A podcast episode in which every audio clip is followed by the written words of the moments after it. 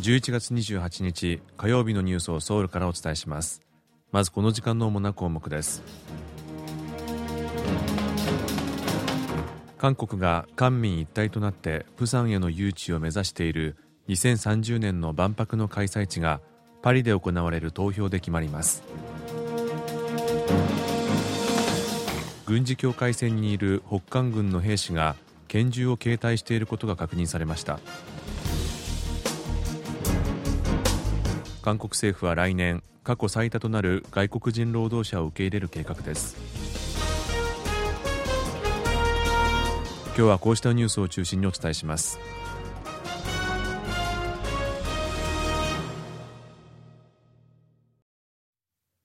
韓国がプサンへの誘致を目指している2030年の万博の開催地を決める投票が28日に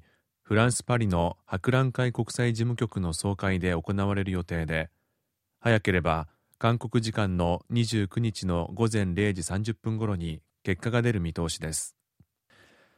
投票に先立って韓国時間の午後9時30分ごろから候補地による最終プレゼンテーションがプサン、イタリアのローマサウジアラビアのリヤドの順にそれぞれ20分間行われる予定です。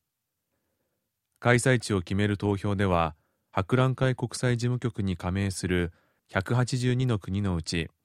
分担金を支払っている179カ国が投票権を持っています。また投票を前にしてさらに1カ国が分担金の支払いを検討しているということです。投票の3分の2の票すなわち120票を獲得した候補地が開催地となります。いずれの候補地も3分の2の票を得られなかった場合は投票数1位と2位の候補地で決選投票を行いより多くの票を獲得した候補地が開催地となります。過去の投票では毎回1回目の投票で最も多く票を獲得した候補地が最終的に開催地となっています。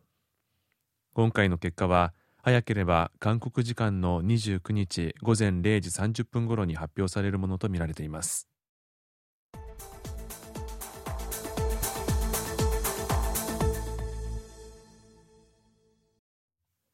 韓国と北韓が2018年に締結した南北軍事合意では軍事境界線にあるパンムンジョムの共同警備区域で武器を所持することが禁止されていますが北韓が合意の破棄を宣言した後共同警備区域で勤務している北韓軍の兵士が拳銃を携帯していることが確認されました。韓国軍の消息筋によりますとパンムンジョムの JSA 共同警備区域で勤務する北韓兵士が先週の後半から拳銃を携帯しているということです。これは北韓が南北軍事合意の破棄を宣言したタイミングと重なります。韓国と北韓は2018年に南北軍事合意の第2条第2項に基づきパンムンジョムの JSA を非武装化することで合意しその年の10月に JSA 内のすべての武器や弾薬それに監視所を撤収させました。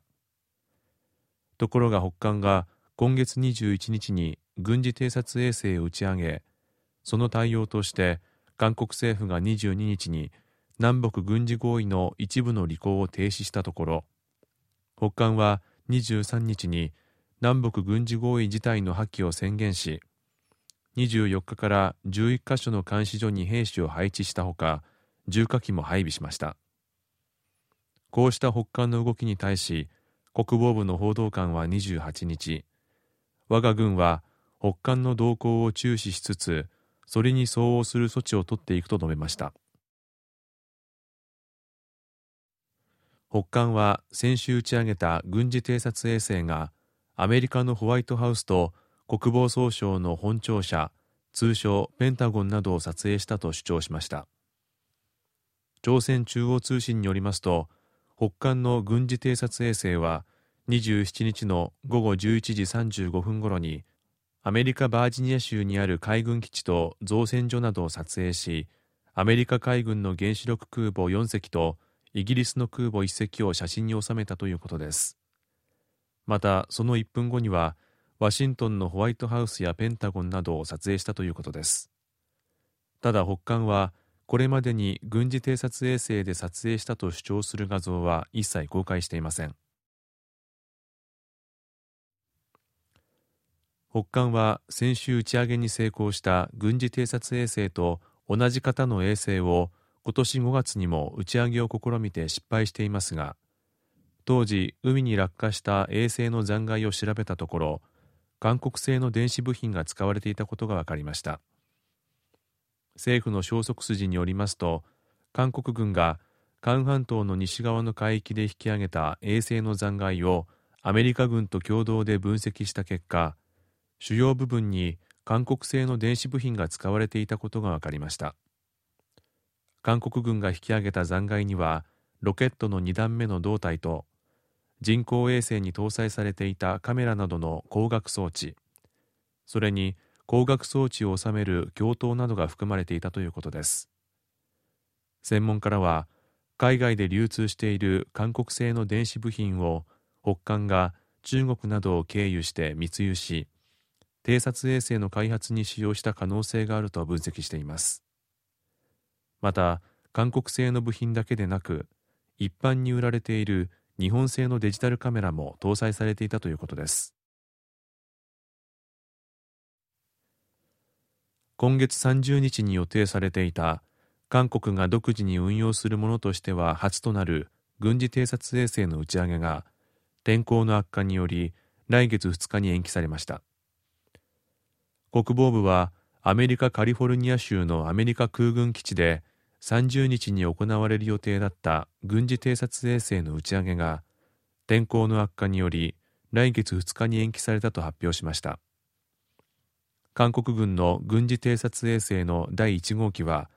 テスラのイーロン・マスク氏が創業した宇宙企業スペース X のロケットファルコン9に乗せて打ち上げられる予定です。この衛星には韓国の国防科学研究所が開発に参加した電子光学カメラと赤外線カメラが搭載されています。国防部は今回打ち上げる1号機のほかにも高性能のレーダーを搭載した衛星4機を2025年までに打ち上げ5機の衛星による偵察システムを構築する計画です。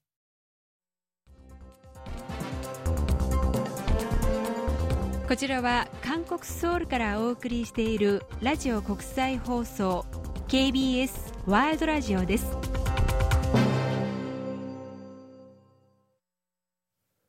政府は中小企業などの人手不足を解消するため来年過去最多となる16万5千人の外国人労働者を受け入れる計画です。政府は27日外国人労働力の活用について話し合う委員会を開き来年の外国人労働者の受け入れ人数や運用に関する計画を策定しました。それによりますと政府は来年今年よりも4割近く多い16万5千人の外国人労働者を受け入れるということです。政府による外国人労働者の受け入れは2004年に導入された外国人雇用許可制度に基づいて行われます。外国人雇用許可制度は外国人が韓国で就労ビザを取得するにあたって雇用主が身元の保証人となる代わりに政府が雇用を許可する形でビザを発給するというものです。来年の受け入れ人数は制度が導入されてからの20年間で最も大きな規模となります。